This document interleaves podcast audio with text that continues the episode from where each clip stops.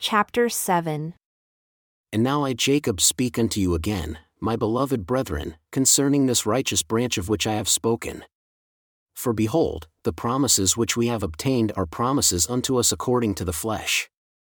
Wherefore, as it has been shown unto me that many of our children shall perish in the flesh because of unbelief, nevertheless, God will be merciful unto many, and our children shall be restored, that they may come to that which will give them the true knowledge of their Redeemer. Wherefore, as I said unto you, it must needs be expedient that Christ, for, in the last night, the angel spake unto me that this should be his name, that he should come among the Jews, among those who are the more wicked part of the world. And they shall crucify him, for it behoveth our God, and there is none other nation on earth that would crucify their God. For should the mighty miracles be wrought among other nations, they would repent and know that he be their God. But because of priestcrafts and iniquities, they at Jerusalem will stiffen their necks against him, that he be crucified. Wherefore, because of their iniquities, destructions, famines, pestilences, and bloodshed shall come upon them, and they who shall not be destroyed shall be scattered among all nations.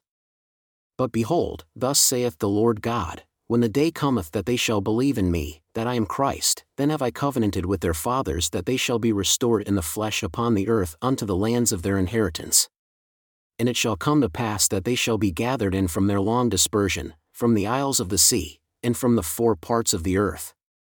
And the nations of the Gentiles shall be great in the eyes of me, saith God, in carrying them forth to the lands of their inheritance.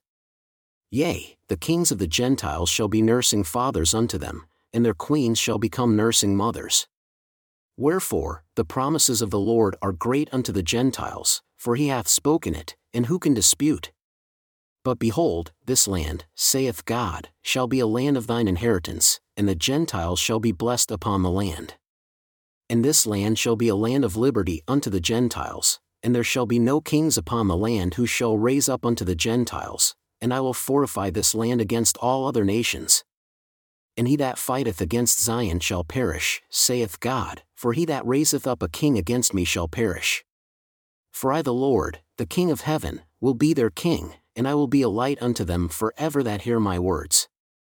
Wherefore, for this cause, that my covenants may be fulfilled which I have made unto the children of men, that I will do unto them while they are in the flesh, I must needs destroy the secret works of darkness, and of murders, and of abominations. Wherefore, he that fighteth against Zion, both Jew and Gentile, both bond and free, both male and female, shall perish, for they are they who are the whore of all the earth for they who are not for me are against me, saith our God. For I will fulfill my promises which I have made unto the children of men that I will do unto them while they are in the flesh. Wherefore, my beloved brethren, thus saith our God, I will afflict thy seed by the hand of the Gentiles, nevertheless, I will soften the hearts of the Gentiles, that they shall be like unto a father to them. Wherefore, the Gentiles shall be blessed and numbered among the house of Israel.